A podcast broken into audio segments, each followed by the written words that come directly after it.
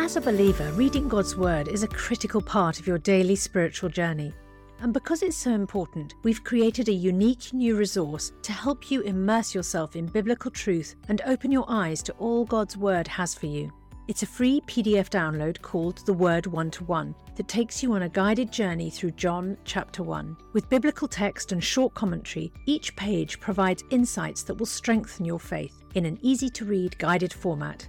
There's truly no other resource like this. Download your free PDF copy today at premierinsight.org forward slash resources. That's premierinsight.org forward slash resources.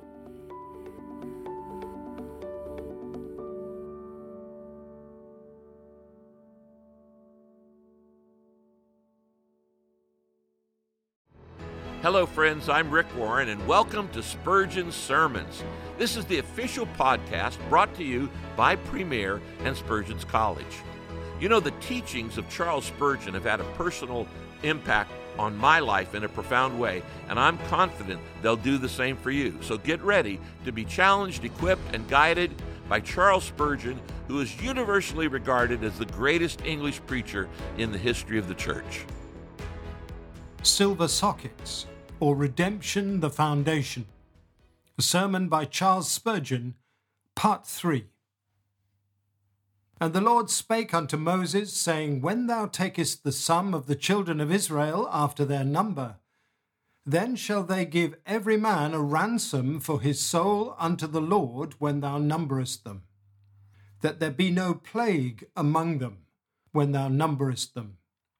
This they shall give every one that passeth among them that are numbered half a shekel, after the shekel of the sanctuary. A shekel is twenty gerahs. And half shekel shall be the offering of the Lord. Every one that passeth among them that are numbered from twenty years old and above shall give an offering unto the Lord.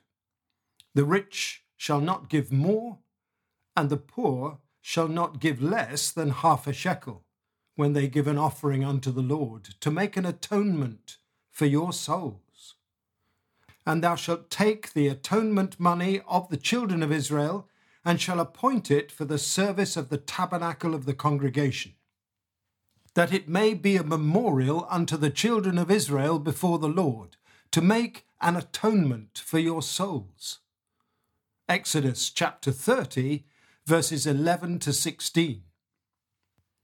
A bekah for every man, that is half a shekel, after the shekel of the sanctuary, for every one that went to be numbered, from twenty years old and upward, for six hundred and three thousand and five hundred and fifty men. And of the hundred talents of silver were cast the sockets of the sanctuary, and the sockets of the veil, and hundred sockets of the hundred talents, a talent for a socket. Exodus chapter 38, verses 26 to 27. It is not only God's coming to us, but God's abiding with us that is upon the same foundation. For the tabernacle was, so to speak, the house of God the place where God especially dwelt among his people, as he said, I will dwell in them and walk in them. But he never dwelt among them in anything but in a tent that was based upon the silver of the redemption money. And you, dear friend, if you have ever walked with God, can only maintain your fellowship by resting where you did at first as a poor sinner redeemed by your Saviour. They have asked me to rise sometimes to a higher platform and come to God as a sanctified person. Yes, but a rock, though it may be lower than the little wooden stage which some build upon it, is safer to stand upon. And I do believe that those who walk with God according to their attainments and imaginary perfections have climbed up to a rotten stage which will fall under them before long. I know no mode of standing before God today but that which I had at first. I am unworthy still in myself, but accepted in the beloved. Guilty in myself, and lost and ruined, but still received, blessed, and loved because of the person and work of Christ. The Lord cannot dwell with you, my dear friend. You will soon have broken fellowship and be in the dark if you attempt to walk with Him because you feel sanctified, or because you have been active in His service, or because you know much, or because you are an experienced believer. No, no, no.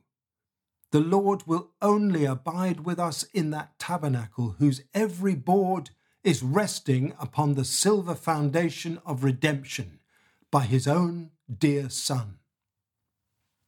There can, beloved, be no sort of communion between God and us except through the atonement. Do you want to pray? You cannot speak with God except through Jesus Christ. Do you wish to praise? You cannot bring the censer full of smoking incense except through Christ. It is only within those foundations of silver that you can speak to God or hear Him speak comfortably with you. Would you hear a voice out of the excellent glory? Do you pray that the great Father would speak with you as with His dear children? Expect it through Jesus Christ. For through Him we have access by one Spirit unto the Father. Even unto the Father, though we be children, we have not access except through Jesus. The tabernacle of communion, even to him that lives nearest to God, must be built upon the redemption price. Free grace and dying love must be the golden bells which ring upon our garments when we go into the holy place to speak with the Most High.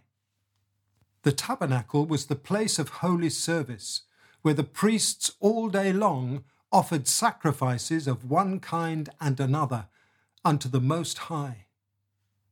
And you and I serve God as priests, for he has made us a royal priesthood.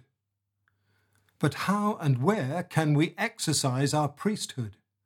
Everywhere as to this world, but before God, the foundation of the temple wherein we stand, and the ground of the acceptance of our priesthood is redemption. The priests offered their sacrifice not in groves of people's planting, or on high hills, which were the natural strength of the land, but within the space marked out by the silver slabs of atonement money and so must we worship and serve within redemption lines.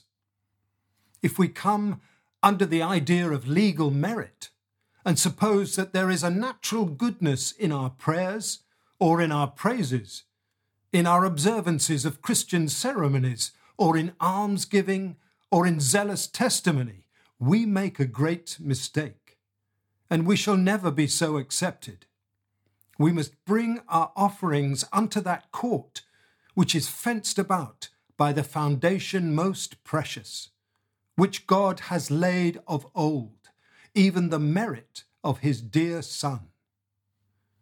We are accepted in the beloved, and in no other manner. We are shut in within the foundation which Christ has laid of old, not with corruptible things as with silver and gold but with his own most precious blood. Thus much, dear brethren, upon one view of this subject. May you learn much of God in his relation to man while you meditate thereon at your leisure and are taught of the Holy Spirit. I think we may, in the second place, apply this illustration to Christ in his divine person. The tabernacle was the type of our Lord Jesus Christ, for God dwells among men in Christ. He tabernacled among us, and we beheld his glory, says the Apostle. God dwells not in temples made with hands, that is to say, of this building, but the temple of God is Christ Jesus, in whom dwelleth all the fullness of the Godhead bodily.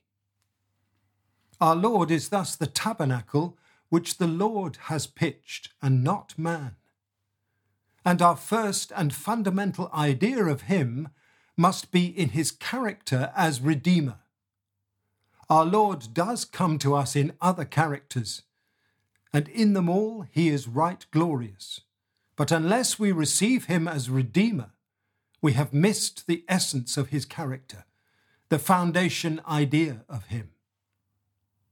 As the tent in the wilderness was founded upon the redemption money, so our idea and conception of Christ must first of all be that he is the propitiation for our sins. And I say this, though it may seem unnecessary to say it, because Satan is very crafty, and he leads many from plain truth by subtle means. I remember a sister who had been a member of a certain denomination, who was converted to God in this place, though she had been a professed Christian for years. She said to me, I have hitherto believed only in Christ crucified. I worshipped him as about to come in the second advent to reign with his people. But I never had a sense of guilt. Neither did I go to him as putting away my sin. And hence I was not saved. When she began to see herself as a sinner, she found her need of a Redeemer atonement must enter into our first and chief idea of the Lord Jesus. We preach Christ crucified. We preach him glorified and delight to do so. But still, the main point upon which the eye of a sinner must rest, if he would have peace with God, must be Christ crucified for sin. God forbid that I should glory save in the cross of our Lord Jesus Christ. Do then, my dear hearer, let the very foundation of your faith in Christ be your view of him as ransoming you from the power of sin and Satan. Some say they admire Christ as an example, and well they may. They can never find a better. But Jesus Christ will never be truly known and followed if he be viewed only as an example, for he is infinitely more than that. Neither can any man carry out the project of being like Christ unless he first knows him as making atonement for sin and as giving power to overcome sin through his blood. Some writers have looked upon Christ from one point of view and some from another. And there is no book that is more likely to sell than a life of Christ. But the most essential view of him is to be had from the cross foot. No complete life of Christ has been written yet.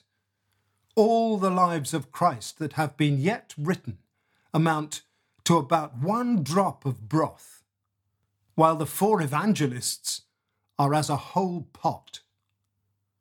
The pen of inspiration has accomplished what all the quills in the world will never be able to do again. And there is no need that they should. However much we dwell upon the holiness of our Lord, we cannot complete his picture unless we describe him as the sinner's ransom. When he cometh forth in the vesture dipped in blood, many shun him they cannot bear the atoning sacrifice. But he is never in our eyes so matchlessly lovely as when we see him bearing our sins in his own body on the tree and putting away transgression by making himself the substitute for his people. Let this then be your basis idea of Christ. He has redeemed us from the curse of the law Indeed, in reference to Christ, we must regard his redemption as the basis of his triumphs and his glory. The sufferings of Christ and the glory that shall follow. We cannot understand any work that he has performed unless we understand his vicarious sacrifice. Christ is a lock without a key. He is a labyrinth without a clue until you know him as the Redeemer. You have spilt the letters on the floor, and you cannot make out the character of the wonderful, till first you have learned to spell the words atonement by blood. This is the deepest joy of earth and the grandest song in heaven. For thou wast slain and hast redeemed us unto God by thy blood. Thank you for listening, friends. This podcast was brought to you by Premier in association with Spurgeon's College.